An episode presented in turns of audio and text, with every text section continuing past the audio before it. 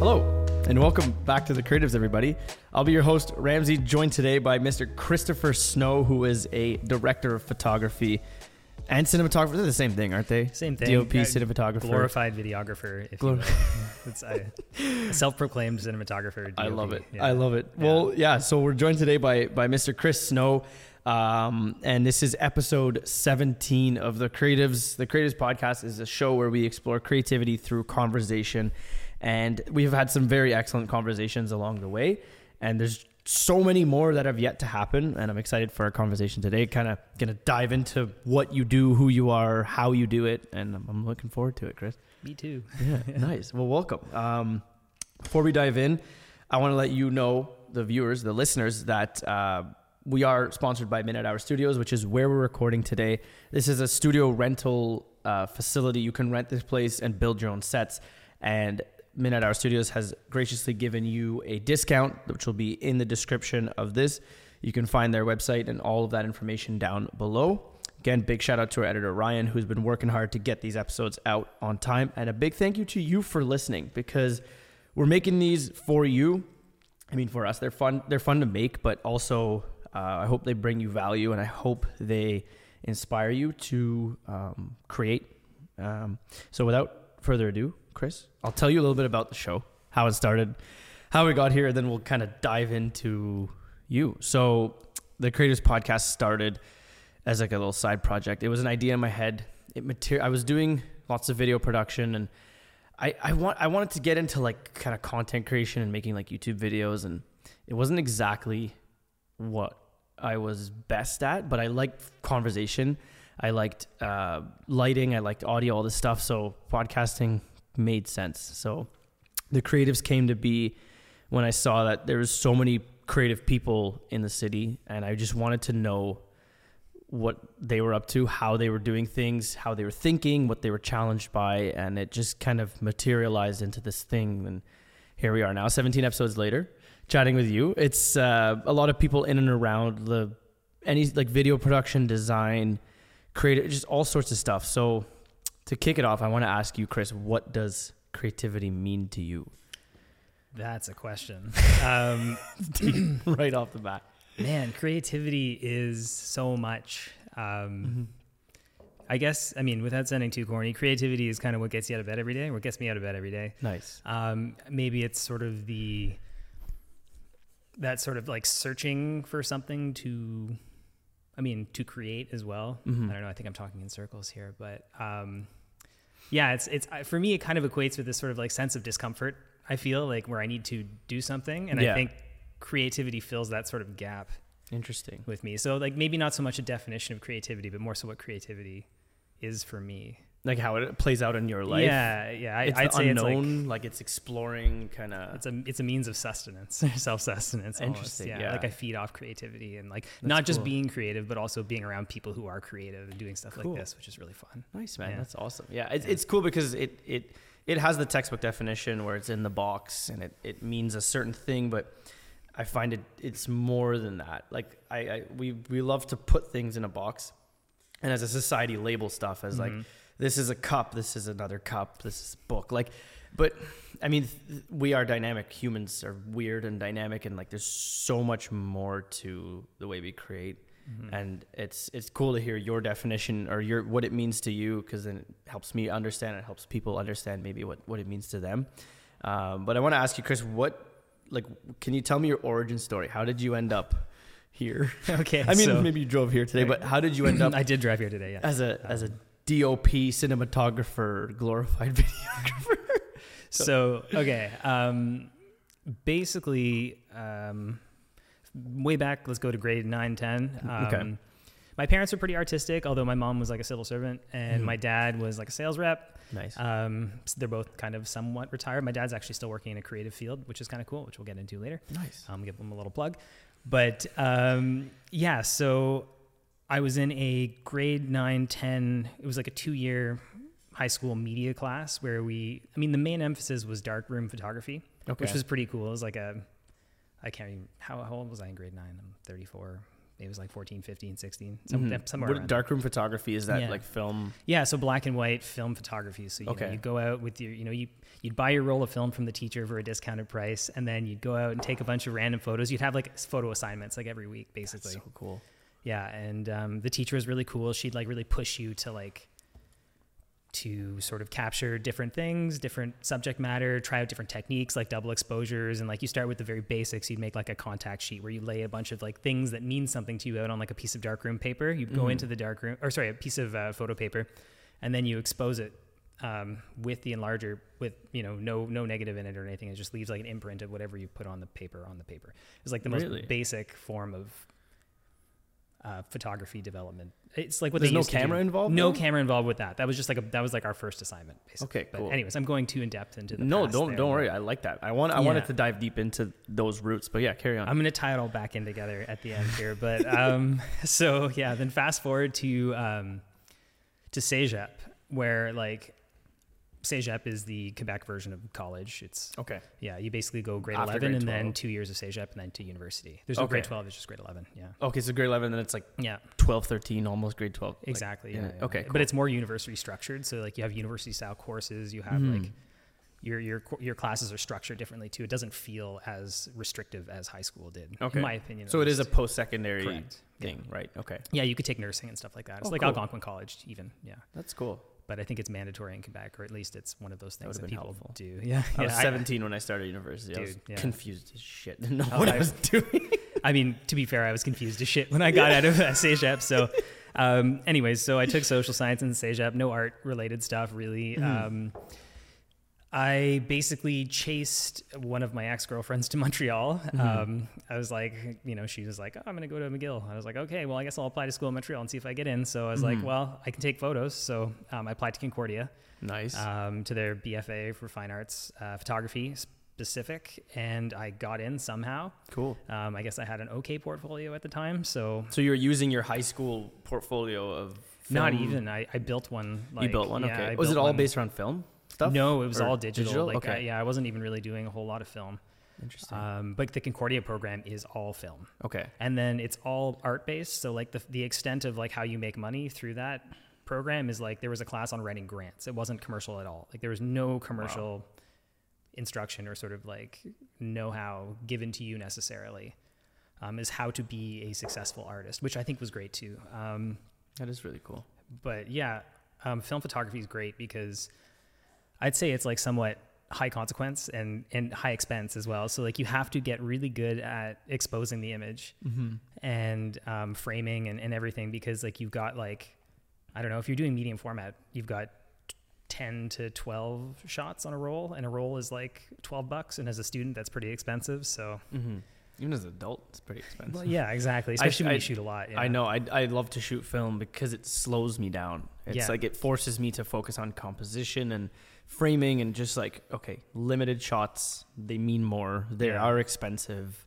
yeah Each shot, couple dollars. hmm And I like what you said about high Yeah. consequence. yeah and, and then there's the process of like Mm-hmm. it's not only high consequence, but it's a lot of work too, right? So you want to make sure that you nail your initial image Mm-hmm. as best you can before you go into what limited post production tools you have in film, at least. Mm-hmm. Mind you, you can still scan your negatives and stuff. We did that as well, but Mm-hmm. Um, so yeah, we did medium format, large format, 35 mil. Um, cool. I tended to gravitate towards the large fam- format photography just because like I, I love high resolution stuff and I love big prints. Mm-hmm. Um, so the video is a bit of a struggle at first when I was like shooting on like 5D Mark IIs at 1080p, like coming from like a high resolution photography world. I was like, this is so not sharp, Mm-hmm. you know, like, Because you um, entered the space when there weren't FX3 Sonys and Red Komodos and all Yeah, that stuff, yeah, yeah, right? exactly. So, um, anyway, so I did university, um, and then uh, finished university. Didn't really do anything with the arts degree. I just Mhm. I got it. I was like, cool. I got a university degree. This is great. I have a BFA. Um, what they used to call it in the program is a bachelor of football.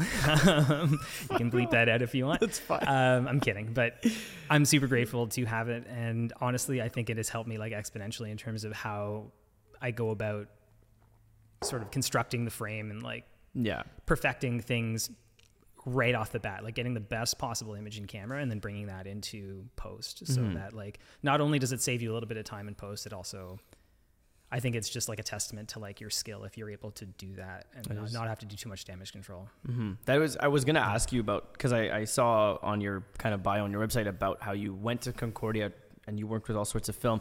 I was gonna ask you how that translates to digital, and you kind of answered that. But can you elaborate a little more on that? How your the the high consequence nature Yeah. and the kind of you know un like there's a finite amount of shots in the film world and it's there's a whole bunch of things that make it uh, different than digital how has that translated to your work in the digital space Yeah, so I, I always say like I, I, I take it back to like being in the dark room and like you know watching your photo come to life on that piece of like paper when it's in the developer. Like I find when Mhm. you bring your your log footage into like DaVinci Resolve or Premiere Pro or whatever, yeah and then like you, you know you rec 709 you slap a LUT on it really quick just to be like oh okay cool it's good you know like um because you get to a certain point where like you know it's going to be good but I, I personally like every time i do a shoot i get home and i back up my footage like multiple times and then i drop it into resolve and i slap a LUT on it and i like line everything up in the timeline i'm like cool awesome because i also don't like coming back to things that aren't started interesting because I, I move fast and i do deal in a fairly high volume of shoots hmm um, but yeah, so anyways, back the the digital analog thing. So that's Mhm. I think that's where I kind of make that connection, and there's that like a similarity in my brain that you know with the with the developing and, and whatnot. Yeah, Yeah. that's cool. I do the same thing Yeah. with with grading footage. Like Yeah. I, I come home the first thing i do is back up the footage because i'm just terrified well of you have to, yeah. losing stuff and but i do the same thing where i uh, i color grade it. I find it's sometimes more fun to edit graded footage Oh, me too. than yeah, it is to edit the log. Yeah, I, know there's the whole like patience of like it's the last piece of the whole project after you've done everything you just color grade it but i find it sometimes helps me to uh, visualize the final image or like the final product right yeah, it gets you in the zone a little bit Mhm. more for That's sure. cool. Um, so I understand uh, you are a DOP, director Yeah. of photography, cinematographer. You maybe fill a lot of different hats. Can you tell me a little bit about the work that you do now with video? Sure, and also I'll, I'll take it back to you because my history is actually not done. Oh, it's not. Oh, carry There's- on. Yeah. It's kind of long, but um, anyways, so I moved back from Montreal when I met my now wife, Mhm. um, and she was running a creative, uh, like a magazine, a publication at the time called Herd Magazine, Cool. um, which focused on lots of like you know arts, music, culture, the various like cool goings on in Ottawa, which I thought was great too because like I left Ottawa because I was like, ugh, Ottawa, I should go live in Montreal because Montreal's super cool. Um, and coming back to Ottawa, like whatever, five, six years later, I was like, holy smokes, there's like so much cool stuff going on. And like, you know, be it the restaurant scene, like music scene, like art scene, craft shows, whatever, what have you. Like, there's so many like, I feel like people like myself who like left Ottawa, then came back and did a bunch of cool stuff. And now Ottawa is like fully on the map as far as like cool things go. Mm-hmm. Um, so I ended up like sliding into a photog- like a photo editor role for the magazine. So I was like kind of curating all the photography content and you know lining up shoots, doing a lot of the shoots myself. Photo shoots. Photo shoots, yeah, Yeah. yeah. So I, I got like I got my start in photography. Okay. Um, and then when I started doing more of that too, I went to Vistek and I was like, I'm gonna lease a camera. I leased a 6D with a kit lens, and I was like, I'm doing lease it. cameras. Yeah, man. All right, well, you you finance, yeah, Okay. yeah. So Sick. Um, so I did that, and I was like, okay, we're doing it. Like we're going in. Like 'cause I was kind of doing like carpentry and stuff, like as well, and Yeah. not you know just destroying my hands basically, like Yeah. mangling myself, because I'm clumsy and not not super good at that kind of thing. Like I love doing it, but at the same time, I'm like, it's not my calling. I don't still think. have all ten fingers. I do for the most part. yeah. Um, so yeah, then fast forward a little beyond that, I met Remy, who was on the podcast before, Remy Terrio Yeah. and um, I had because of my film background, he he is also works heavily in like film photography or and uh, the fine arts sort of like side of things as well Mhm. as the commercial side, which I thought was super cool. So I met him at um, some party, and uh, he's like, "Yeah, man, uh, why don't you come in like." You know, maybe like one, two days a week, and like, you know, you can help me like scan my negatives and like, you know, sort of catalog my my my work and i was like oh man that would be amazing you know he was like i know how to scan negatives that's great so um, i got in with remy and then like i don't know it was like a month in i, I was working five six days a week for him like Wow. yeah and And then was it at the studio in Westboro? yeah yeah this was right around the time where he was opening house of common That's so cool. yeah so he brought me on and then he taught me so much stuff in the photography realm um, and i ended up shooting with him Mhm. and for him and then yeah and, you know i can't say enough good things about remy and, He's a cool dude. I oh, mean, I yeah. spent a couple hours with him yeah uh, on the episode we did. It was like episode 13 or 14. yeah And I just like, he's just a very interesting, dynamic person. Yeah. And he's there's so much. Uh, I guess he has so many stories. Like there's so much to learn from Remy. Like I was just sitting there, like, oh my goodness, I need to. I want to have him back on the show yeah, yeah. because I feel like there's so much more we didn't even get into. Tip of the iceberg. But he, the cool thing too is he's got a teaching degree, so That's he's cool. he's a very good teacher, which is something I kind of wish I was better at. I'm very much not Mhm. necessarily like Good at teaching. not good at teaching, at least in like a in the moment sort of like It's it's challenging, yeah. and I, I mean, uh, do you know Justin? Yeah. JVL. I'm Oh, sure yeah. he works. yeah. He's worked. So he mentioned like that you don't have to be a teacher, and like the the we're under the impression that you must teach people how to do stuff if Mhm. you make stuff like because everyone just goes on the internet and says, hey, this is how I did this, Mhm. and now I'm gonna teach you how to get a million dollar business and all. yeah, exactly. But it, it is challenging though. But that's um. So yeah, back to so House of Common, like where you you were growing. This was early on in your career. Like was this Yeah. your first like? really this was this was when I made the push to be like a full time photographer. So, okay, that's cool. uh, and- or assistant and photographer, Mhm. or whatever. Or just So- doing it as a full time job, like you were Correct, not yeah, doing anything not doing else. anything on the side. Yeah. Cool. So I worked with Remy for, gosh, for like five, six years, and we still shoot together occasionally as well. That's amazing. Um, we just did a really cool series of videos for the Ottawa Arts Council, um, which are like they're not well. We kind of frame them for the for the production as master classes, but they're basically artists sharing skills on like NFTs and like Cool. Patreon and stuff like that. And it's a free resource for um, for artists who may not have that knowledge to sort of like dip into and That's cool. Is it Yeah. anyone can access it? anyone can it? access it. Yeah, they're free. They're on the Ottawa Arts Council website. Yeah. Cool. I think you linked. You put something about it on Yeah, your. yeah, we've been sort of bouncing it around the, the social media Yeah, I'll put I'll put all of Chris's stuff down below so you can check it out. I love your cinematography. Like I look at your behind the scenes, your stories, your frames, and I'm just like, wow. Like it's it's so simple. It's seemingly so simple. I know there's a lot of experience and technique that goes into creating the images that you Yeah. do, but it's really satisfying when you show like you're we're just in this random meeting room and then you see the frame and you're like, oh my goodness, like it's cool. Yeah. Where did you learn how to? Where did you learn cinematography and lighting and all that stuff? Yeah, so I mean, I guess I'll continue the history and I'll segue into that Mm-hmm. because, um, so basically in 2018, when there was that huge sort of like, or 2017, 2018, there was that big cannabis boom where they were going to legalize weed. Right.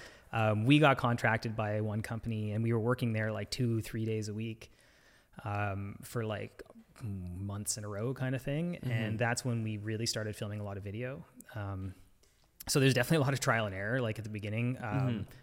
Because with with doing video style stuff you need you need proper lights you need good audio. You can't really half-ass too much stuff. And you know as much as i say like or sorry as much as people say or like i like to say it's not necessarily about the gear.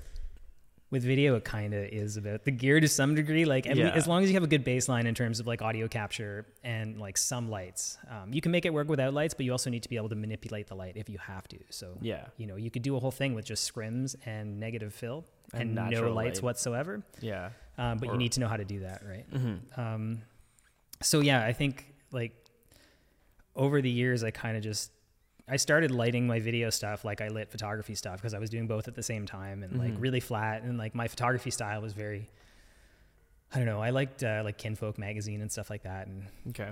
did some fashion stuff as well but it was always very like a very even clean not too much contrast kind of look um, whereas my video style is like exponentially different now it's like very moody and very contrasty and like very like i'd say saturated and rich in terms of color which personally i really like um, that was always a thing back in the day with doing photography like i always kind of struggled to like find that sort of vibe in Mhm. photos or create that vibe in photos where for some reason it's a lot easier with with with video and I feel that. cinema style stuff. I and I don't know why that is, but it just it clicks a little better. Yeah. I, I did start with photography too. That's kind of Yeah. how I first got a camera in my hand, and then I just I wasn't just wasn't doing it for. I still love photography. Me too. It's it- my like yeah. pa- it's my side it's like what i do for fun photography film photography uh, I, I love doing it for fun i do some of it for the work that i do but Mhm.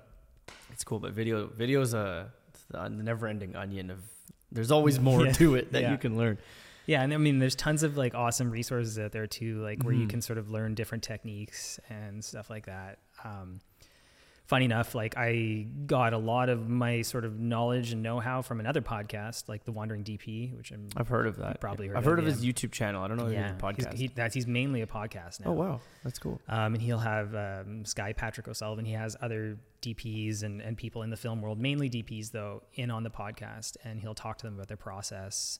Um, he also does lighting breakdowns. He has a Patreon as well and stuff, so he you can go in and pay and get like paid content that Mm-hmm. Um, you can follow along with, where he'll explain like how he lit a scene and he'll fully break down like a commercial shoot for you and That's cool. stuff. But he's also created this sort of framework within which that you know you can work and it's very replicable and you basically identify all the factors you can't control and then you adapt to that. So you, every time you I walk like into that. a space, you, you're like, okay, giant window, nothing I can do about that. Especially like in the context of a smaller crew, obviously, which is kind of how I work on a day to day. I work with one, one or two more people. Right. You know, we don't necessarily have like you know massive cranes or anything. Like we can't beam lights in through the windows. We can't do that. So we're we're really kind of trying to mitigate a bunch of different factors and, and Mhm. make it as controlled and nice looking as we can. That's cool. So I guess that that stresses the importance of a little bit of preparation and location scouting before.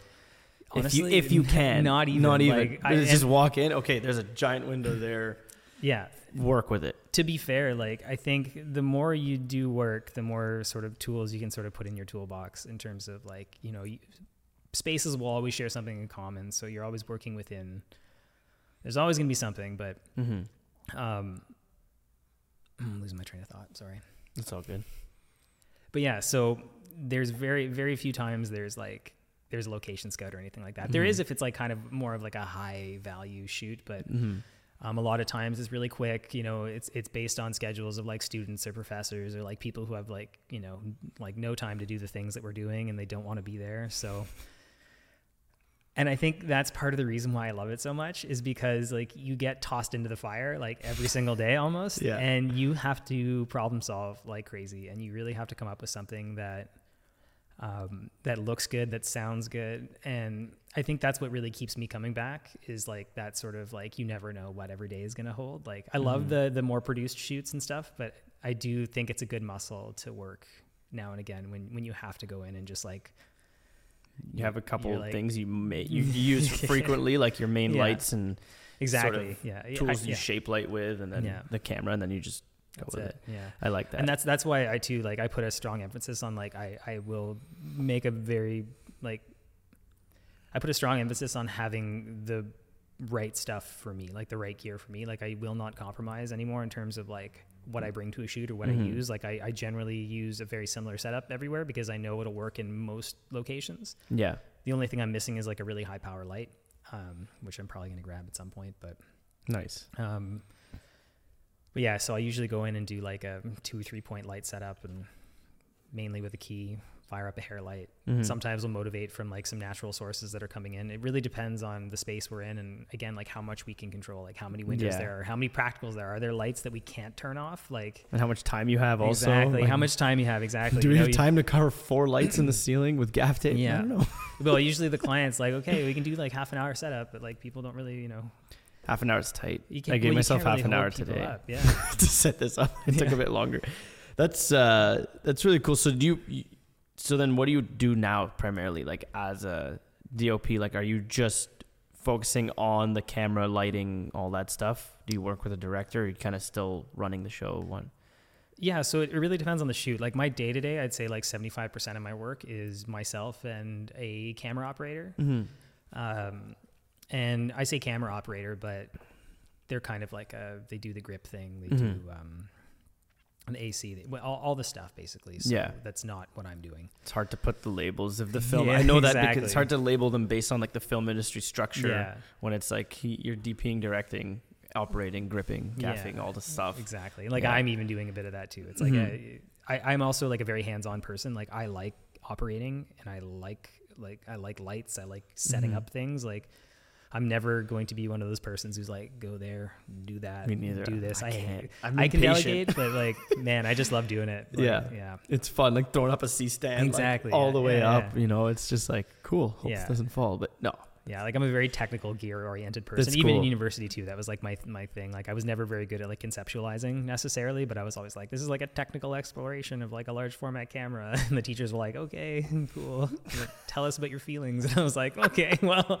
Um, anyways, so That's funny, man. yeah, I've always been like a bit of a gearhead and, and stuff. And uh, when I first did like, so I, I shot with like DSLRs and stuff too, Mhm. mirrorless cameras. I basically went like Canon R or T7 no Rebels. 60s, fi- sorry, 5D Mark III 60. Yeah. Then I went to a GH4 because I wanted to shoot 4K. Mm-hmm. Then I quickly switched from the GH4 to the A7S2, or yeah, I think it was the A7S2. Yeah, I remember that Um, camera. That was when I was getting in. That camera was big. That was wild. That Yeah. camera was really good. And then I went from that to a C200. Okay. Um, Straight to Cine. Is Yeah, that a right to Cine cam? The. C200? Yeah, it was a. It's a great, great cinema camera that they're actually blowing out right now because they're. Um, I guess they're going to release a bunch of new stuff, Canon, but Mm. um, it that camera was great, and it like the stuff like that I was shooting looked really good, and um, it was the first time I had like a dedicated like video camera that was like Mhm. super functional, like with built-in ND filters, XLR Nice. ports, all that stuff, right? So you get you know you spend a bunch of money to get these things that make your life so much easier, and like you're not dealing with all these peripherals Yeah. and then uh, yeah, and then after that, I had a couple C70s, and then I now have a red Komodo. I saw I that. went back to making my life more difficult. and accumulating copious amounts of footage. Uh, you know what? It's not that bad because they have like a low a low um, low bit rate Okay. raw codec now, like Really? extra low quality, but it's honestly so good. Like That's like cool. it still has like so much latitude. It's like it's wild. the but- Komodo's a cool looking camera. yeah. It's the form factor is very intriguing for me, and I like the box. It's it is very cool. Like The when I pulled it out of the box. box, I was like, oh, this is pretty nifty. Yeah, Like, are you like happy with it? Cube. Yeah, so far, man, I'm very happy. Like Mhm. again, like you, I, I like to fight complacency Mhm. a little bit because I think it's really easy to get stuck in like a safe spot where I mean, this is just me justifying this purchase to myself, but No. um, where you get it. uh, where you where you get stuck in like a safe spot where like you're doing something that's like very replicable and like you can basically do it with your eyes closed Mhm. and um, like working with like the can workflow and stuff like that, having the built-in NDs, having like all the audio support and stuff like that, Yeah.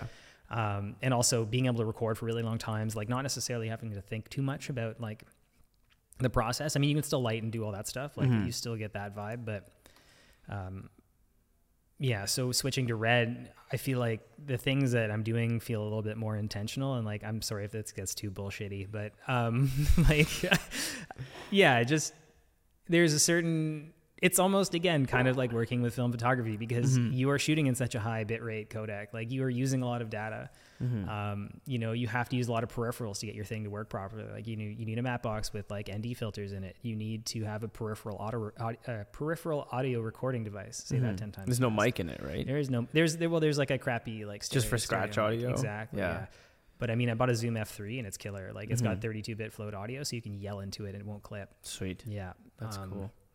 So yeah, and you can just fire that into the camera, and honestly, like, it's much heavier as a package too, because I'm running V mount batteries on Mhm. it with my cinema lenses and the matte box and all that jazz. So the handheld footage that I'm doing, because the majority of like my B roll is shot handheld as well, because I, I I like that vibe, Same. and you know I feel so restricted every time, even when I'm wearing like a like an easy rig. Mhm. I feel like I can't get the shots that I want to get. I feel like there's just too much going on around me. Like I just need to like just get a little bit lower, you know, like yeah. or like a little bit closer, like a little bit around the side. So, yeah, so I love it I like yeah. in so many words. I, I completely relate because I Mhm. fell in love with the technical aspect of video production, and that's kind of what pushed like that's what fuels me like the curiosity of combining so many different pieces in a unique way to create Mhm. an image that no one else has done before Yeah. and like I I just I love it because it's there's so much that I have yet to learn um Mhm. and there's so many different ways I can do the same thing. Like I can light this podcast in like a million different ways.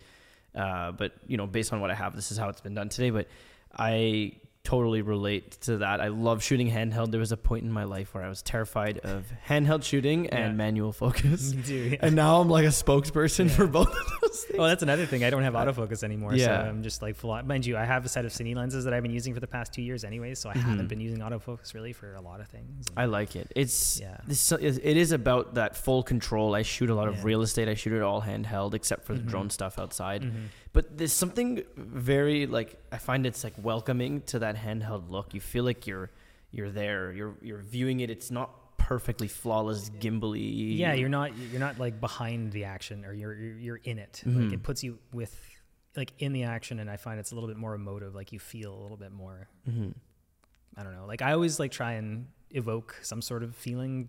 What, what doesn't matter what kind of feeling it is. I just have to Yeah. feel something about how I'm shooting Yeah. um, or what I'm shooting. Um, and I think too, like, sorry, going back to um, style and stuff, like, and, Mhm. and doing the corporate sort of branded video thing. Um, I think what sort of keeps my clients happy, and I do like with 80% of my clients, I have a recurring, um, they're, they're long-term clients. It's like a recurring shoot relationship. Um, and they know what they're getting and, you know, they give me just enough leeway to be able to produce stuff that makes me happy as well. hmm Um, and uh, I think having that a little bit more of an edgy look um, and doing that sort of more organic cinematic kind of style, but in a corporate setting, is kind of what keeps them interested. You know, and That's I, cool. I think it's it's fun because it keeps me interested too, right? Like, Yeah. if I had to do like cut and dry corporate videos, um, You wouldn't be probably doing I wouldn't be doing it, but that's Yeah. another thing too, where like I, I draw the line between videography and cinematography is when you're trying to videography is you setting up a camera and you're doing all the technical th- technical things to capture what is going on in front of you, like be it like an event or excuse me, like an interview or what have you. But cinematography is when you sort of go that extra step and you try and make it look a certain way to make people feel a specific way about something. I like that. And at the end of the day, that's what's going to sell your client's product better. Because at the end of the day, we're, we're just trying to sell stuff for our clients, right? For the Mhm. most part. And um, whether it's the questions you ask um, or the lighting setup you do, hmm um, that can have like a drastic impact on like the the overall sort of like um, sort of mood and like vibe of the video. Yeah, I've never actually had that differentiated videography and cinematography. I, I always say I do video production because it engulfs like it, it capsule it captures like drone video production, corporate Yeah. video production, real estate. But I guess it's cool that you say so. It doesn't really matter about if you can do cinematography with a phone, Exactly. video yeah. camera, but then you're if you're curating the lights in the environment and Mhm. you're you're manipulating it to get a certain feeling, Mhm. that's cinematography, right? Yeah, it's having that sort of vision of how things should look. And like, I, I don't even like, I don't even think I have a vision necessarily. I think I just have like a like I experience like physical discomfort. Like if something on set's not working and I'm just like, I don't know what it is. And I'm like pulling my hair out and I'm like racking my brains. And like, sometimes it'll be like, just like tweak a light a little bit. Like Mhm. last week I was working on set with, with my, my, uh, I say my buddy, but also coworker Kevin. And he was like, we we flipped the set like three times, like the lights, we flipped the key, we did all the stuff, and like it was just not working. And like he could see like my gears were going, and like there's like steam coming out of my ears, and I'm like trying to figure out like what's going on. Yeah. Um, but yeah, so I think then that's kind of another thing that like I like it and I don't like it is like Mhm. if something is bothering me on set, like in terms of aesthetics and and it's just not looking the way I want it to look, like I will not necessarily rest until it's Yeah. resolved to some degree. Like sometimes you have to compromise. Yeah. Oh, there's always compromise too, but Yeah. sometimes like there's just things where I get hung up on, and it's Yeah. like, yeah, it's gotta That is cool. gotta get fixed. Yeah. So so then um, for the people that I feel like this term is maybe not understood, like cinematographer Mm-hmm. or a DOP. Can you tell me what like that role means? Hmm, I don't want to mess this up. I I mean, if you don't have the ultimate definition, like what does it mean in your world or in your experience? Yeah, and so I mean, it kind of goes back to what we were just talking about, whereas like you are the one who is manipulating the image. You're giving the image that that sort of like flare, the the mood. Like you're you're the one who's trying to like from the environment at least evoke some sort of reaction or emotion in people Mhm. via lighting and Cameras. camera movement and lens choice and that kind of thing. Whereas director Cool. is more so directing the talent as to what they're doing in order to best convey that as well, right? So, Cool. Yeah. and I think I think that kind of makes sense. that does make sense. I mean, I, I look at TV shows and movies. I'm like, oh, cinematography is beautiful. Yeah. My girlfriend's like, what? Yeah, Like, Did I- you see I- the key light in the window? She's like, I what? can't, I can't- I can't rest anymore when I watch movies, man. I'm like, I'm instantly like on the web, like, what was this shot on? But it's Yeah. almost gotten to the point too where I can like actually pick lenses out. Like I'm like, oh, this was shot on these lenses. That's kn- pretty I, cool. I recognize it. You know, You- some lenses are very recognizable. like a Cooke lens or an Atlas. it would be yeah, Atlas lens or like some like Hawk V-Lite lenses. Like those have a super distinct look. Or like Mhm. the Arri Prime DNA lenses have a really distinct look. Like season one of Euphoria was shot on those. Was that shot on film? Uh, season two was. Season Okay. one was um, season one was uh, like an Alexa or something. That's cool. Yeah. Nice man. So then, Chris, where, like, where do you get ener- your energy to do this and your inspiration? Like, is there anything that fuels you forward or inspires you? Yeah, as far as inspiration goes, um, I do watch a lot of movies and TV, so I'll, I'll take things from that that I, you know, that I want to sort of try and implement in in my Mhm. shoots, even though it's on like a much smaller corporate scale. Like you do Yeah. see things and you're like, oh, it could be interesting to try using some mirrors, maybe like a CRLS setup where like Yeah. you, you you take a spotlight and you bounce it into a mirror and you bounce it somewhere else and. There's just different ways to like manipulate things, and like the more tools you have to make like a boring room look cool is Mhm. is kind of works in your favor, in my opinion. Yeah. Um, and I think like I also get inspired by the people that I'm shooting, if that makes any sense. Mhm. Like, um, it doesn't happen all the time, but like sometimes you're doing a shoot and you're just like, this is so cool. Mhm. You are such a cool person. And like, I'm super happy to be here. Like, Yeah. just being able to like ask you questions and like showcase you doing what you do best Yeah. essentially you know like we filmed something for carleton university where this guy he's uh he makes like ai for robots that go on the moon Wow. Yeah or in space or wherever anywhere that you know takes anywhere where it's hard for communication essentially like it could be like underground like or under the ocean or whatever but he was super passionate about it and it was it was really interesting to like hear somebody who's really stoked about something talk about it That's cool.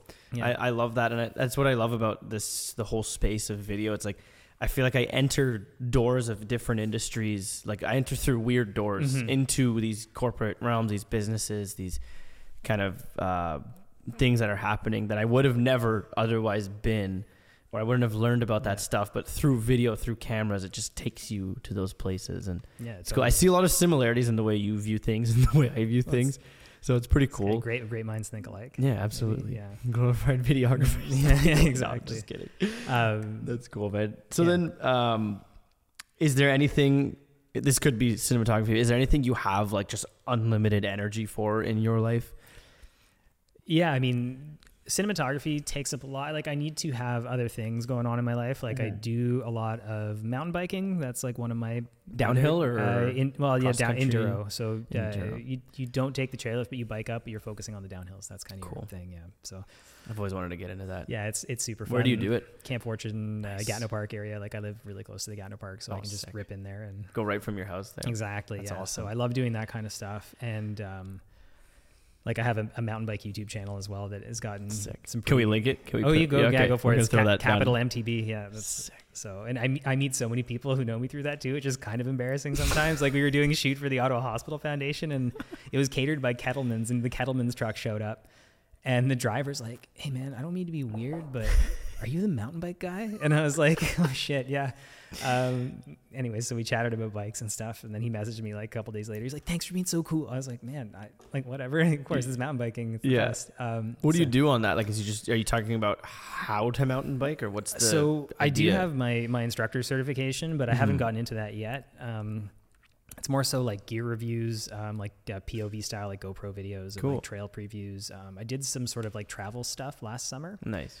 Um, where uh, this really cool guy put us up in his place uh, just outside of Quebec City, right? Like ride in, ride out on a really cool trail network, and Nice. I took some drone stuff there and filmed like a little like vlog style Mhm. couple day video thing. And, Yeah. Um, I mean, in a perfect world, I'd love to do that for a living. It would be so Film fun. mountain biking. Yeah. Yeah.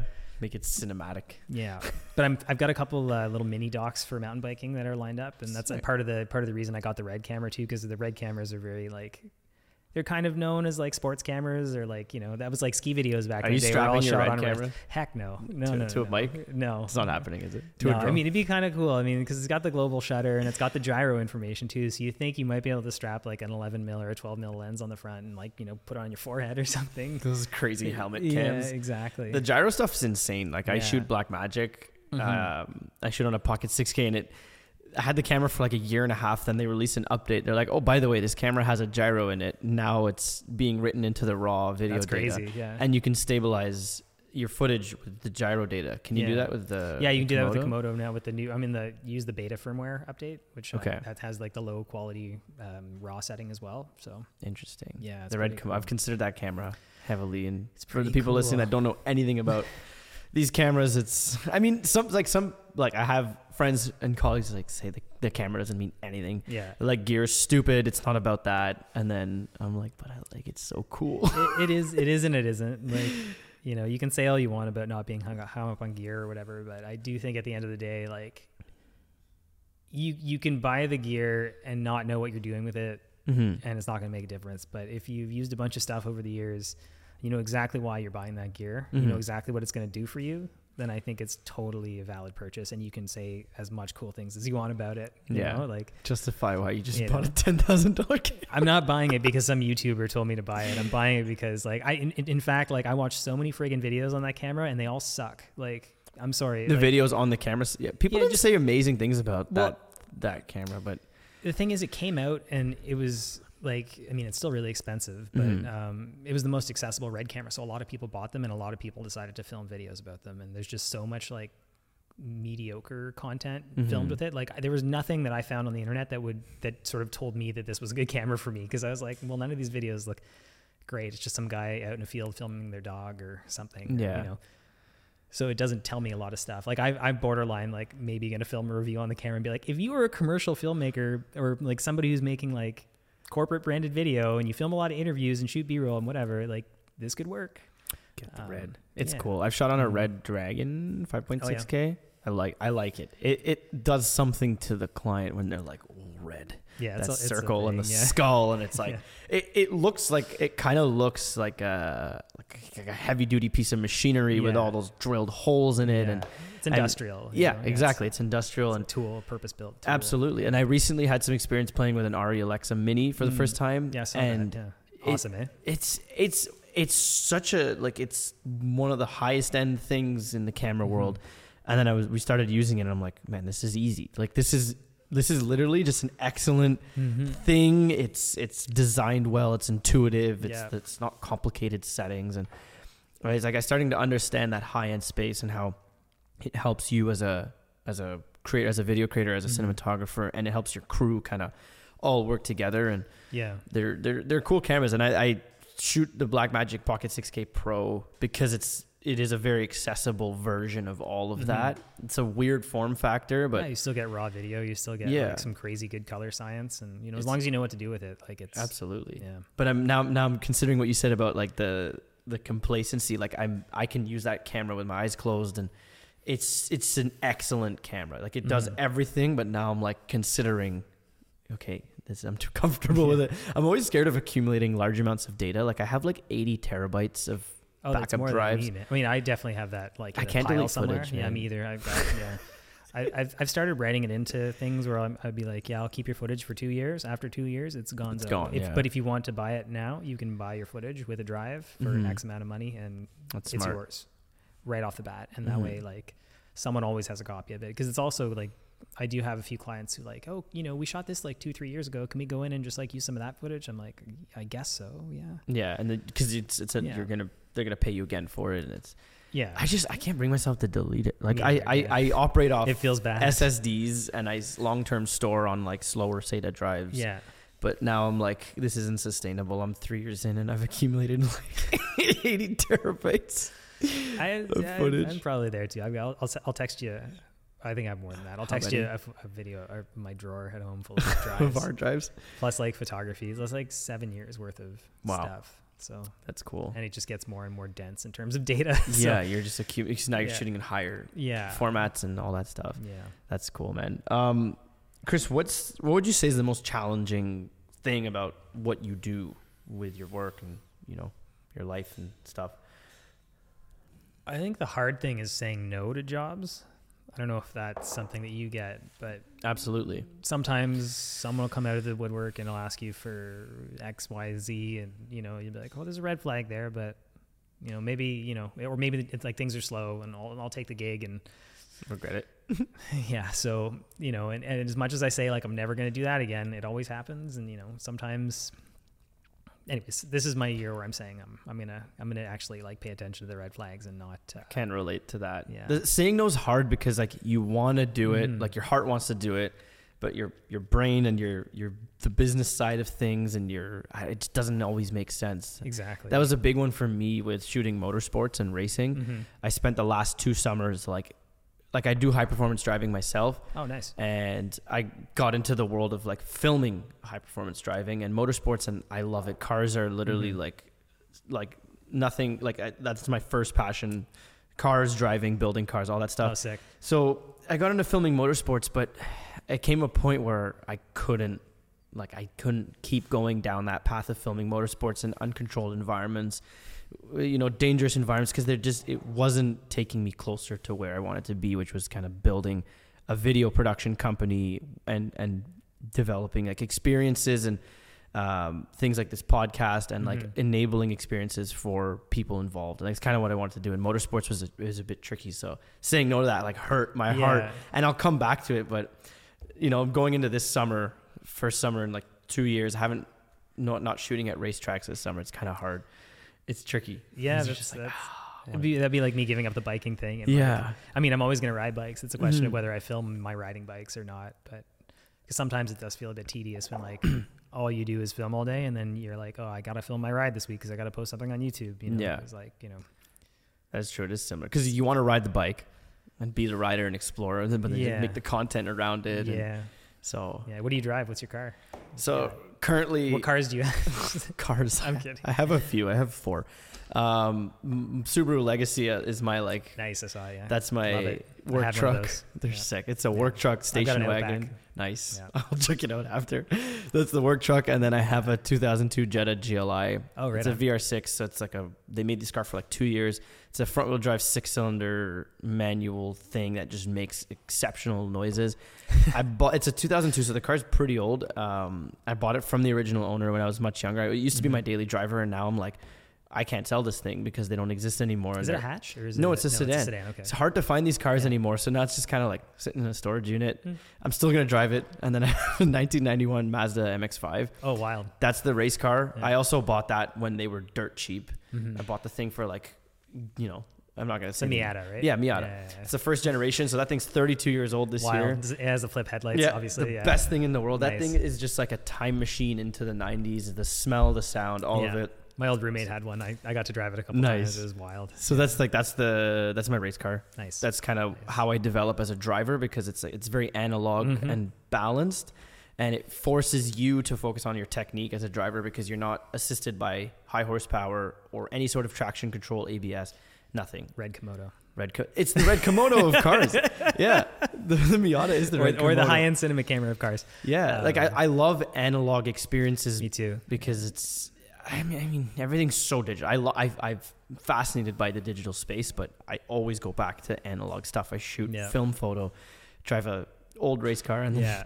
the the fourth car, which is it's an ice racer. We bought like a a Subaru Impreza wagon wild. Okay. that wasn't roadworthy. It had a couple holes in the subframe. Oh God. Got it for dirt cheap, and it Mhm. but it had a sick exhaust on it, so it was Mm. loud. And then we took it oval ice racing last winter at Capital City Speedway. Crazy. We were in like an, an ice oval with 20 other Subarus, and it was th- probably the most fun I've ever had in a car. Sounds fun. And Yeah. that thing's sitting behind a shed at my sister's place, and Oh, you have a nice sister. yeah, she's got space to. It's, it's, in, it's in a bush, really. It's sitting in a Mhm. bush. So I mean, car. It's it's uh, an. Some might say it's an unnecessary hobby to Uh, have I mean, yeah. that many things going on, and they. I've got five bikes, so Okay, so you can I relate. get. I feel you. Yeah. But but They're all individual tools, though. They all have a specific purpose. yeah, Dude, that's what I tell myself. Literally why do you need three cars? They all serve a purpose. Winter, summer racetrack, winter racetrack, summer daily. It's, it's it's getting out of hand. I don't know what's because it's the same as getting rid of footage. I can't bring Mhm. myself to get rid of these cars hmm because they serve a purpose. You're a hoarder. I'm not, no, I'm not a hoarder. There's I a am- word for that, right? yeah. Yeah. They're they're I- scattered I, all. I they're- am too. I am. They're not all in Got one so place. I'd love to keep them in one place, but Yeah. logistically that doesn't make sense. But gotta go home and sell all the cars. You want to buy a car? Yeah, I'm good, man. Yeah. Yeah, it's the same as a footage. I have trouble letting go of things that serve a purpose Yeah, and same. have value. Mhm. And I mean, they're all old cars that I got for pretty cheap, and I fixed them all up. So it's not like they're a financial burden Right. per se. It is a logistics kind of challenge and sometimes a, a, a really annoying one. A physical, spatial, environmental. Exactly, burden- yeah. burden, You move them around all the time and Yeah, yeah. shuffle them around, and it's but it, it's a fun challenge. I like Yeah. it. I enjoy it, and there's something inside me that I'm drawn to saving old shit boxes and making them better cool. because Yeah. they're, they're just gonna disappear, and you know. Um, but it's Someone's gonna use them. You know, why not? Why, why not it be you? Why it not be you? Anyways, I don't know. exactly. That's enough about the shit boxes. Um, Chris, what uh, what would you say is the most rewarding aspect of like what you do? I think we may have briefly touched on this, but Yeah. um, I think it's definitely the people you It's meet. the people. It's the people you Mhm. meet, the people you get to work with. Um, when you find those like like-minded people who you click with and you can produce things with, like Mhm. I think that's super fun. Like Remy, for example, we've worked on some really cool stuff together. We bicker like a little couple, like you wouldn't believe. Um, but, but, yeah, you flow together, like you vibe. And, yeah, we vibe, we flow Mhm. together, and it's it's fun. And you know, when you meet those like those people that I like, I hate saying employees, but um, coworkers, colleagues. Um, Mm-hmm. A lot of the camera ops that I work with, like Kevin, is great. Kevin Nolt, um, killer dude. PL Arsenault, amazing as well. Cool. He's a I mean, I don't want to say up and coming DP because he's a DP. He's just Yeah. straight up like really good. He just likes to work with me sometimes, which I'm, Mhm. you know, super lucky to have. And uh, yeah, just the people you meet and you know the stuff you get to create along the way. I mean, the better the people that you're surrounded by in terms of just like, be it vibes or just good people in general, help produce good things. Absolutely. So- I, I that, that's it's cool. The, the people are the primary. They're, they are uh, the first thing in everything. Well, The- you can't make video without people. no, Dina. well, I mean, I'm sure people would argue that. I saw Adobe came with some AI stuff today, and I was like, Jesus. yeah, it's Yeah. freaky. Dina was saying Yeah. this. Uh, Dina Elsevier, she's a video director, screenwriter. We had her on episode 15, which was Mm. two episodes ago. Uh, she said f- uh, filmmaking is about making friends. Mhm. and it's it's the kind of you make the, you can't make a film alone you can't make a video alone and it's it, at first i thought you know you can do it all i'm just gonna do it everything myself and then i'm like i cannot do that there's some things you can do alone that you Mhm. tackle if they're simple but Yeah, you It is- definitely need that crew, that Mhm. support. the people it's it's fun uh, the people you work with on your crew and then also the Mhm. people you film because you're taking these people out of their like um, regular lives and it's Mhm. a special experience for them I Mhm. think Remy mentioned something about that because doing like corporate headshot stuff and yeah, yeah. how you know these people are in their office and then they're getting invited out to do a headshot session for their company and and he's like why not make it crazy and cool and Yeah. and, and exciting and um it becomes more memorable like that Well, totally. And also, like, I think I get great satisfaction, or it makes me feel good, especially being, I mean, someone who's more introverted, I'd say. Mhm. Um, I was never really like an outgoing kid in class. I never put my hand up to ask questions. I never did any of that stuff. So, yeah um, when I am able to make somebody feel comfortable, um, in a shoot scenario that like makes my day like regardless of how the shoot turns out like as long as they're comfortable and they're able to answer my questions and a lot of the time i'm the one asking the questions in the shoots too for Mhm. some reason i don't know if you get that but as a like when you're directing a shoot kind of like I just any shoot like the client like there's there's always an interview component and mhm. more often than not in the past clients used to ask the questions but now they're like no you do it and i'm like okay Mhm. so I love asking questions personally I, I didn't and now i do so you but know I ask like, questions I- on a regular basis because yeah I I love I feel like I like I, I love to learn from other people. It is another motivation of this podcast because I, I feel like there's so much to be learned from other people because now you're coming in here, you're sitting here and you're bringing your years of experience and I'm just like being I'm getting I'm having the opportunity to live through your your stories about all the things you've done. So in my day to day I love to ask people questions Yeah. about themselves cuz I mean I find that's a it it helps get conversations going. yeah People like to talk about themselves. So if you ask them questions about themselves, they're going to talk and you may not say a single word and they'll be like you're an excellent conversationalist yeah and you didn't say anything. All you did was ask questions and listen. Oh yeah, some people like come on set and they're super nervous. They're like, "Oh, I'm so sorry. I'm gonna be I'm gonna be so terrible," you know. And then sometimes I find it's helpful to ask like some random like bonus questions, Mhm. just like get a conversation going, and then you know one thing leads to another, and you've answered all the questions and they nailed it, you know. Yeah. So that's always really gratifying and Mhm. just to make people feel at ease because like you know. I was never the most comfortable person in a social setting, so I, I get it. Yeah. You know? So Totally, man. That's cool. yeah. Um, where do you then see like this industry, the, the the video film industry evolving to, and how do you fit in, and where do you want to be as it grows? I think, I mean, I've got a good baseline going now in terms of just, you know, recurring clients and, you know, I, am able to, you know, work my creative muscle a little bit in those shoots. Um, but I also don't feel the need to have to like chase down every job that's coming. So that leaves some pockets for some creative shoots. Nice. Um, we filmed one the other weekend. We just rented a cool, uh, some anamorphic stuff, uh, some anamorphic lenses, pardon me. And, Yeah. um, because the Komodo has an anamorphic function, which I didn't know, where it, Like you can it de-squeezes the de-squeeze- camera. It does everything for you. You yeah. can PL mount to that, right? Yeah, you can Is get this a RF solid? no, you can get well, you get RF to PL adapter. Um, you can buy different PL mounts that um, mount to the cage that make it really solid, but this Okay. wasn't super solid. But you can use lens supports. And, Did you have to use rods and uh, lens yeah, of course, yeah, I always do. Yeah, Okay. yeah. Um, I saw that video. The wheelbarrow. yeah, yeah. So that was really cool. And like, I, I have a buddy who makes uh, some really, really nice leather goods Mhm. um, in a in a crazy cool shop behind his house. And Yeah. I just messaged him the night before. I was like, "Hey man, we got this crazy lens. Uh, do you want to film this like thing?" And so I got Kevin, I got Mike, uh, Yeah. motion by Mike, who's on the podcast before, like Hi, Mis- Mr. Aputure, yeah. Um, and he's there with his iPad with his like Sidus link, controlling all the lights and like putting light bulbs. And I was like, man, this is so sick. Like, you know, just to have like people like this who are jazzed about Mhm. doing cool things, who just like want to come out on a Saturday and like film for like three hours. And Yeah.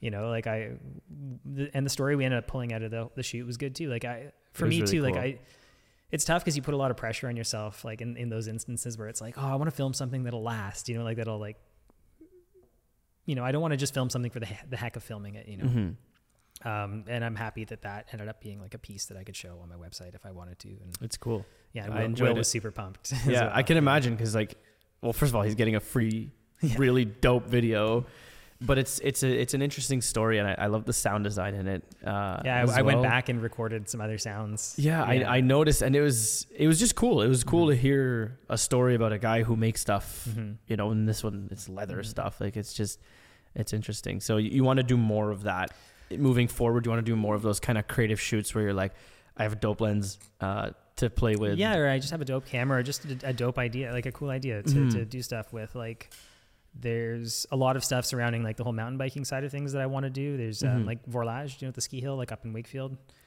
Uh, I didn't know they had a ski hill. It's, in yeah, it's way way up there. But so that was that's where I learned how to ski when I was like super Nice. young. But they're doing um, they're putting in mountain bike trails. So I'm filming a documentary on the making of the mountain bike trails there, and hopefully Wow. get something cool out of that. And then there's another mountain biking spot in Carp, which is on this like it's called the Carp Barrens area, and it's just Mhm. like rocks. It looks like you're on the moon, kind of. It's really cool. Like Is lots it of along the river? Or no, carp. No, I'm, I'm mixing up carp with Dunrobin. Sorry. Yeah, eh, but anyways, the guy who builds the trails there and Mhm. advocates for them, he's a really interesting dude. And I was like, Mhm. well, let's film a video about your process and like what this place is all about because it's also very specific. Like you can only ride bikes there for like a month and a half in the spring and then two months in the fall. It's closed during the summer because of like turtle breeding or something. Like really? Yeah, yeah. Otherwise, yeah. you crush the turtles. It's like it's a very like ecologically um, fragile area. So Wow. It's anyway. So there's there's cool things like that, and then again, like you meet cool people. I always love doing like maker videos and like art videos. Mhm.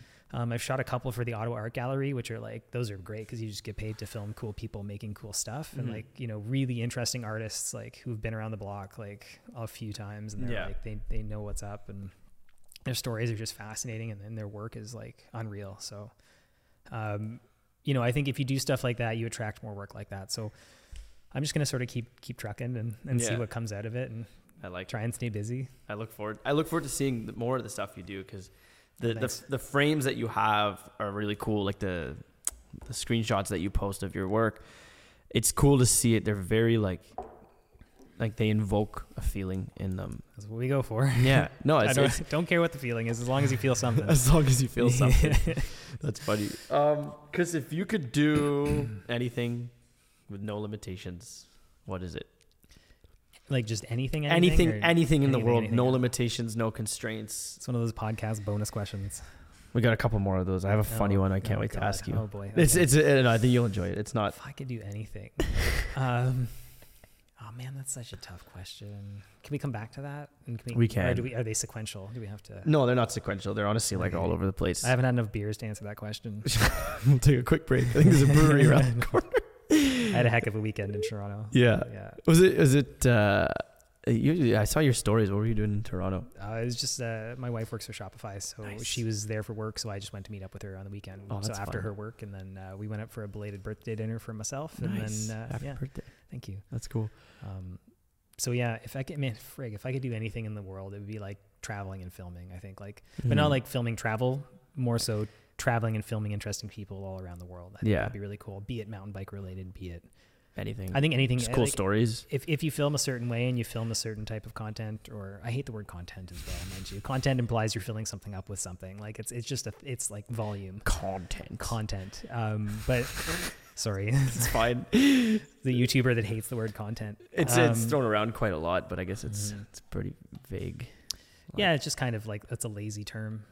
It just implies stuff. It's what do you prefer to say instead of creating content? I don't know. Work, Make videos. make videos, work. Yeah, anything. Yeah, Art, yeah, hopefully. yeah. Make art. you know, it's not always art. Sometimes Mhm. it is content, like to fill your web page with. You're populating something with Yeah, your content. You That know, would be it's like, cool though. Travel the world with a motion by Mike lighting setup There you go. Or just with motion by Mike. you know, with Mike. we can bring our partners and bring six, go on a road trip, All yeah. the Aputure 600x or whatever they're called, and that would be cool. Yeah, yeah, just meeting cool people and filming, Mhm. filming cool stories. Like uh, You're kind of close to doing that right now, just kind of yeah, locally. less traveling, but you know, I think the more you do it, the more avenues it'll open up to do that in the Mhm. future, maybe. So. Absolutely. Do you have, uh, Chris? Do you have any advice for aspiring DOPs or just kind of people who want to get into a similar realm that you're doing? Yeah, like I I would say don't try and fast track it. Be patient Mm-hmm. Because I think that's also kind of the detriment with like with YouTube and stuff. Like because there's so much stuff out there, um, everyone thinks they can just fast track to just doing the thing. Like you buy the camera, you're you're this person now. You can do the thing, but like yeah, you, you do have happens, to. like, but it doesn't. yeah, and you know you, you can you can have a heart of gold and you can love it as much as you want, but if you don't have the technical knowledge to do the thing that you want to do, like this Mhm. impl- this applies to everything, Yeah. not just DPing or whatever. But um, so yeah, meet meet the people that you need to meet, network like crazy, like Mhm. like my buddy PL, he reached out to me through my mountain biking YouTube channel, and it just so happens that he was a DP, and he's like, "Oh my God, you're a DP too?" And I was like, "Yeah." And he's like, "Did we just become best friends?" It was like a stepbrothers moment. um, and that guy reaches out to people like on Reddit, like he'll go Mhm. from like city to city, and he'll just try and connect with all the filmmakers around town, and, Yeah. and you know, so you know, find people that you look up to, and find people that are doing things that you like, like in a style that you like, and you know, see if you can tag along, see if you can you know get some knowledge from them. Like remy for example like he was like a fountain of knowledge for me in terms of like client relations and, and aesthetics and just sort of like general like business know-how because he's like a very smart business person as well. Mhm. um, and at the end of the day too like don't be a jerk like to ta- this is i'm taking this from remy too he probably said this in the podcast Well, it makes sense. You spend a lot of time with Remy, so I get where. and don't be a jerk and, and do good work basically you know Yeah. and like even if your work is not the best if you are a nice person odds are the client will have you back in versus having someone else in who's like kind of like pretentious and Mm-hmm. never make the shoot about you it's always about the client it's always about Mm-hmm. the bigger picture Yeah. don't let your ego sort of like stomp that out essentially Yeah, no, that's that's excellent advice. The we we live in a very fast paced world where you get frustrated if a web page doesn't load in Yeah. half a second, and I like we're very conditioned for that kind of fast pace, and myself included. I'm not any better. I am a normally an impatient person. me too yeah. I try to be better at it. I Mhm. try to do things that slow me down and keep me, you know, presently here. Yeah. This is one of those things. This Yeah. conversation. this is cool I, I really like this i wasn't sure like i, I knew i was i knew i was gonna like it but like Mhm. being on a podcast is fun because I consume a lot of podcasts, and I think Yeah. podcasts are like a great format for people who like to no, sorry. people who like to do stuff simultaneously. Like I'm an audiobooks podcast dude Mhm. because I, you know, like I'm cooking, like I'll cook dinner, like Yeah. I'm the cook in our household, and you know I go home from work, I'm still working. You know I got to cook, I got to Yeah. do stuff, so I got to listen to something or read something at some point. So Mhm. I'm all about the audiobooks and podcasts, and I find man. it's like a great way to get bite-sized info about whatever the heck. Yeah. You know. It- They're fun when you're like driving or Oh, or driving too. Yeah. right, cutting co- cutting up yeah. clips. I love like when I cut footage and I don't I need can't to do hear- it. Oh, That's the, so No, that's like, Even it's- footage that's B-roll. No, I can't do it. You Yeah, can't listen to anything no. while but cutting. No, What are you I'm- doing? Silence? Dead silence? Oh, it's it's it kills me. It's soul sucking. I that's the one thing I miss about photography and just doing photography is I could put on a Netflix or I could put on a podcast or I could put something on Mm-hmm. and have that going at the same time. But now Yeah. I'm like, I need every single ounce of my being to like focus on doing video because I definitely have some sort of ADHD thing going on as well. So Okay, makes sense. yeah, like a lot of creatives, I think are in the same boat. Yeah, bouncing off walls, Yeah. starting five things, and Driving cars, driving cars, riding bikes down too many bikes. down you have too many mountains. bikes, Chris. Yeah. and I have too many cars. Um, yeah, man, it's been it's been fun to kind of chat with you about how you do things, what you do. I do see similarities, and I mean, in most people that we have on the show, I find so many. I find that we're very much more similar than we are different, even though we are all doing different things. When creativity is kind of like in the forefront of what you do, a lot of us people, people who like to be creative, like we kind of share similar uh, values and approaches, and it's it's interesting to explore, you know, through this conversation as well, kind of how you do things. And um, thank you, thank you for being on the show. Thanks for your Oh, time yeah, my to pleasure. be here, man. yeah, it's been it's been a blast. Yeah, I have some fun questions. Great. Hit These me. are I'm gonna. I can't, there's one year I can't wait for. oh boy. Um, sunrise or sunset? Sunrise. Nice. Bright and airy or dark and moody? I'm gonna say dark and moody. if you you just- if you had to live your whole life bright and airy or dark and moody, Oh, okay. I'm just, this is just a follow up that I Mm. just came up with. probably bright and airy. Then I don't want to live in the dark and moody uh, sphere Yeah. necessarily. Imagine you go, you're going to sleep, trying to rest at night, and everything's just bright and airy, and you're like, I can't sleep. Oh, that'd be bad too. I don't think there's. I don't think there's a. No, there's no way to live that. Yeah. Cancel that question. Um, if you had to use one focal length of lens for the next five years, what are you using? 35, You're, okay. 35 or Didn't 40. 35. Didn't even hesitate. When I was writing this question, I thought 35 as well. I've got. I've 35 is my favorite focal length. Be it in APS-C crop mode or full Mhm. frame, I could use it either way. But I love it. Nice. Yeah. Um, I wrote here mountain hike or ocean walk, but kind Oh, I mean mountain hike. I of guess mountain bike. depends on the mountain. it kind of yeah. looks like I wrote mountain bike here. I always love a good excuse to roll my ankles. So Shit. so you prefer the mountains over the ocean? Um, I I like both. Usually mountains lead down to the ocean. Nice. I don't know. So You can see the ocean from the mountains. take some philosophical something from that if you want. Yeah. Where there's Go quote there. that. I'm sure Ryan will do something fun with that. Oh God. And then the final question here: If you're sent to battle, gladiator style, what camera tool are you taking as a weapon? Oh man, that's a great question. It doesn't have to be a camera. It's, it No, can, no, be no, it can be peripherals. Yeah, whatever. yeah, yeah, yeah. What's your What's your weapon of choice? Ooh. Probably the C stand without the base. it extends and it's heavy. I picked one up the other day and I was like, yeah, that could work. Just like the the, the Just the- ball part. Yeah, just Yeah. that part. Yeah. That's kind of. I was thinking like Or the, the arm. the, arm boom arm on a C yeah. stand. That is hilarious. Can you imagine like gladiator style battle where like someone's holding like a, a gimbal or like the leg of a tripod? Yeah, it is. I mean, a lot of those things are meant to hurt the user, not the not the person not using them. I feel like every time I try and set up something for set, I like crush my fingers in something or I know. got a bruise on my. That was, that was mountain bike related, but anyway. Crush your fingers or like I said, I'm clumsy. Yeah, I got lots of.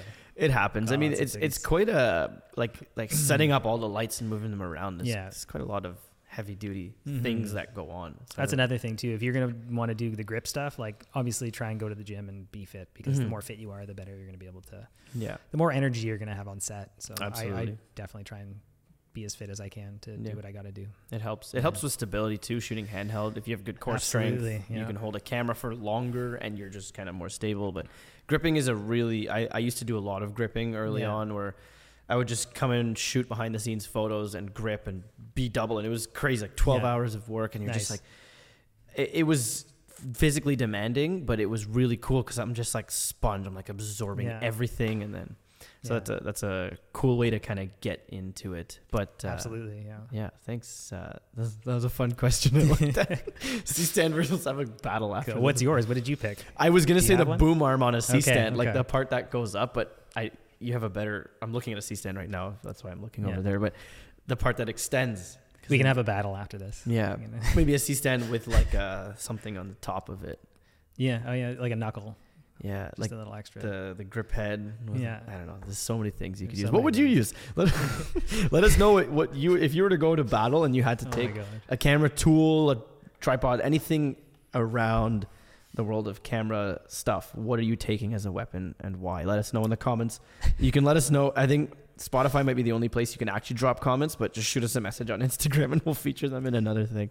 Well, let's spin Um, that question. What would be the most helpful thing, just in general? If you were on stuck on a desert island, you needed to like build something or make something, or like just have something for support. What would you bring? Oh crap! Spin it. Like it's only one thing, or can it be like a like? I mean, it could. Well, it's like it's one one thing kind of. It could be like a roll of gaff tape. It could be like you know. Ah, I feel like gaff tape could help, like bringing like a string of gaff tape where you can like actually use it to make a structure and stuff. Because Yeah. gaff tape's pretty strong. Either that or like, um, what is it like? Like like six by six frames and dollies and say, stuff. Like just like to a silk. build. You bring a silk, you basically have a lean-to. Yeah. Yeah. and then you'd have a beautiful set too because you're diffusing this. exactly. Yeah, you, just, you look so good under it, you know. But I'm so lost and so cold. Yeah, and there's no there's camera in sight. That's gold, man. Yeah.